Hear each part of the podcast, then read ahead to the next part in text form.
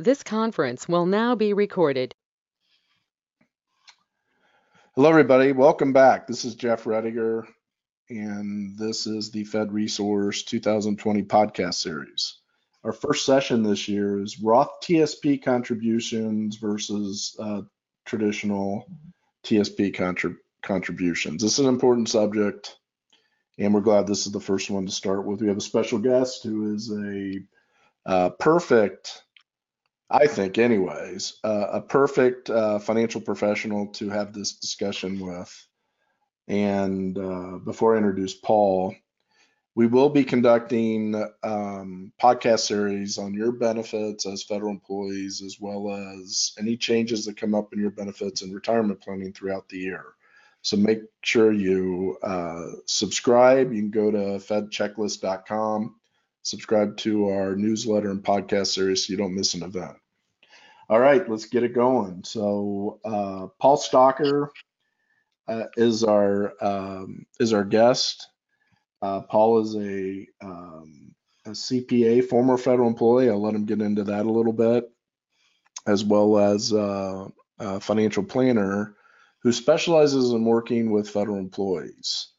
And uh, at the end of the year, Paul and I were talking about um, the Roth contribution and why it is an important piece of your retirement planning. And we felt like this would be a good um, conversation to have to start the year. So, Paul, welcome. Thanks for joining me. Well, thanks for having me.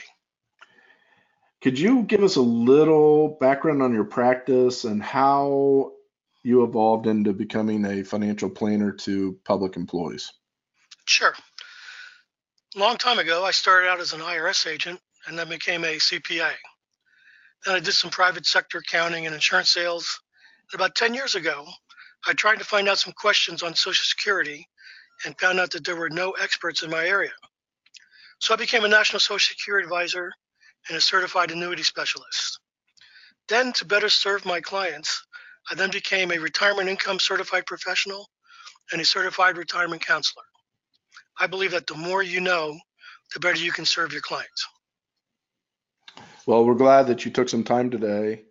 Uh, at the end, uh, for those of you attending, uh, there will be uh, information on how to get uh, hold of Paul or myself uh, for any follow-up. So hang on till the end there. Um, all right, so we're talking about the Roth, and um, you and I have had this discussion before. The the TSP Investment Board of Directors who makes the decisions for TSP uh, allocation, funds, uh, contribution levels, all that. That board um, in 2016 did a survey of employees participating in the TSP, and they found out only 8% of employees were contributing to the Roth. Why do you think, um, Paul, that there aren't more federal employees making that part of their uh, retirement savings? Well, I think this is an area that Fed Resource plays a key role in presenting the federal employees with the education needed to make an informed decision. Well, let's elaborate on that a little bit then. So you're saying that uh, you believe that federal employees should be taking advantage of the Roth, correct? I think that all the employees who do a TSP should be doing a Roth TSP. Well, that means 92% of them aren't. That's right. And hopefully, with Fed Resource, they're going to see why they should be.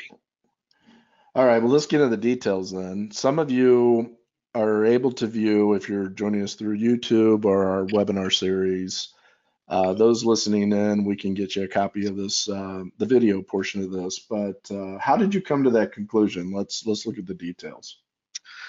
Well, we did a comparison as to what would have occurred if a 35-year-old started working in 1989, making $50,000 a year, and assuming a 1.5 COLA increase every year, and contributing 5% of his salary through age 66.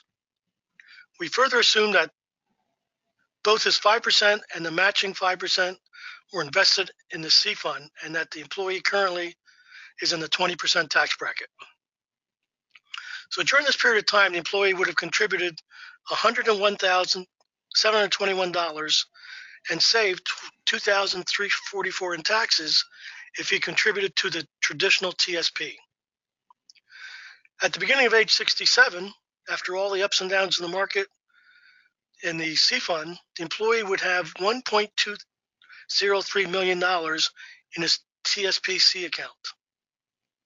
Assuming they cash in the TSP, they would owe $240,000 in taxes. That's because they also have to pay tax on all the earnings that occurred in the fund and just not their contribution portion. When consulting as a CPA, we used to always assume that the taxpayer would be in a lower tax bracket at retirement than the one they were in currently, and to put as much as possible into the tax deduction currently. Since the tax rates are currently the lowest they've ever been, there's a good possibility they take that they could be in a higher tax bracket when they have retirement. So when you go through here, you can see when we break everything down between the contributions and the matching contributions, that if you were in a Roth, half of that 1.203 would be in a Roth, and the other half would be in the contribution balance that the federal government matched your 5%. So half of that, if it's in the Roth, only half of that six, 1.2 would be taxable. If it was all in the traditional, all 1.23 would be taxable. So I don't see a good reason why anybody should not be in the Roth. Now, some people still want to take the tax deduction Right. because, you know, I want to save on my taxes now. Well, when you're 35, you have no idea how retirement will be. We've consulted with both younger employees and retired employees. And during retirement, you are usually on a fixed income. It is a lot easier to absorb the taxes on your current contribution during your prime earning years than it will be to absorb higher amounts of taxes when you're in a fixed income in your retirement years. Some will say, well, I will definitely be in a lower tax bracket. They do not realize that upon retirement, the 35 year old will have close to, if not more than, his current adjusted gross income when you include the federal pension, the Social Security, and a reasonable TSP withdrawal. Under the current tax rates, you'd have to they'd have to be at least double of what your retirement tax would, would be for you not to go into Roth. And this, this is just not for a 35 year old. This would be for any age.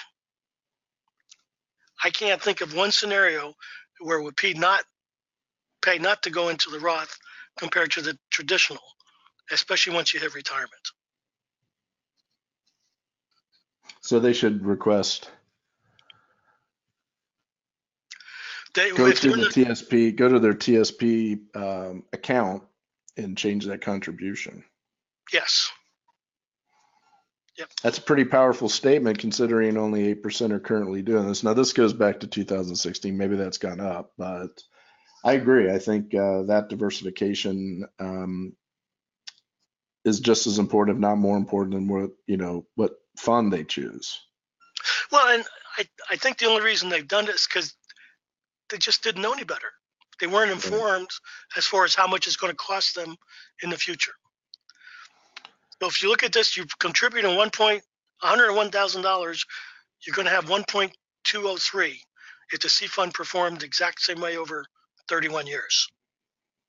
The question is, how much tax do you want to pay?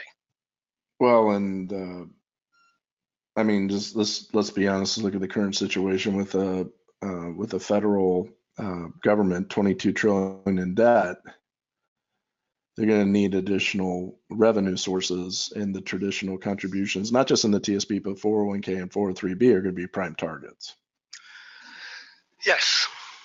Yes. So that's powerful information. And um, this is one of two series. We're going to be back um, getting into uh, risk reward on the TSP with Paul. But uh, for those of you that would like more information on uh, the TSP and Roth and anything on your retirement, uh, please go to fedchecklist.com. That's www.fedchecklist.com. You can request a retirement consultation there. You can uh, put questions in that you have for Paul or I. And um, there's some there's some uh, handouts and there's a downloadable retirement report that you can get uh, for attending this this session. You can also get a hold of us at 888 545 8840 888 545 8840 and you can leave questions in our voicemail and we will get back to you and uh, then you can get access to paul and he can help you. So uh, paul uh, great information. Thank you for joining us today. Thanks for having me. and this wraps up the first podcast episode of the year. Uh, look for session number two on one of the channels and make sure you subscribe so you don't miss uh, a newsletter or any of the upcoming sessions that we do in 2020 this concludes our session today. Uh, thank everybody for attending and we look forward to hearing from you. Thank you very much.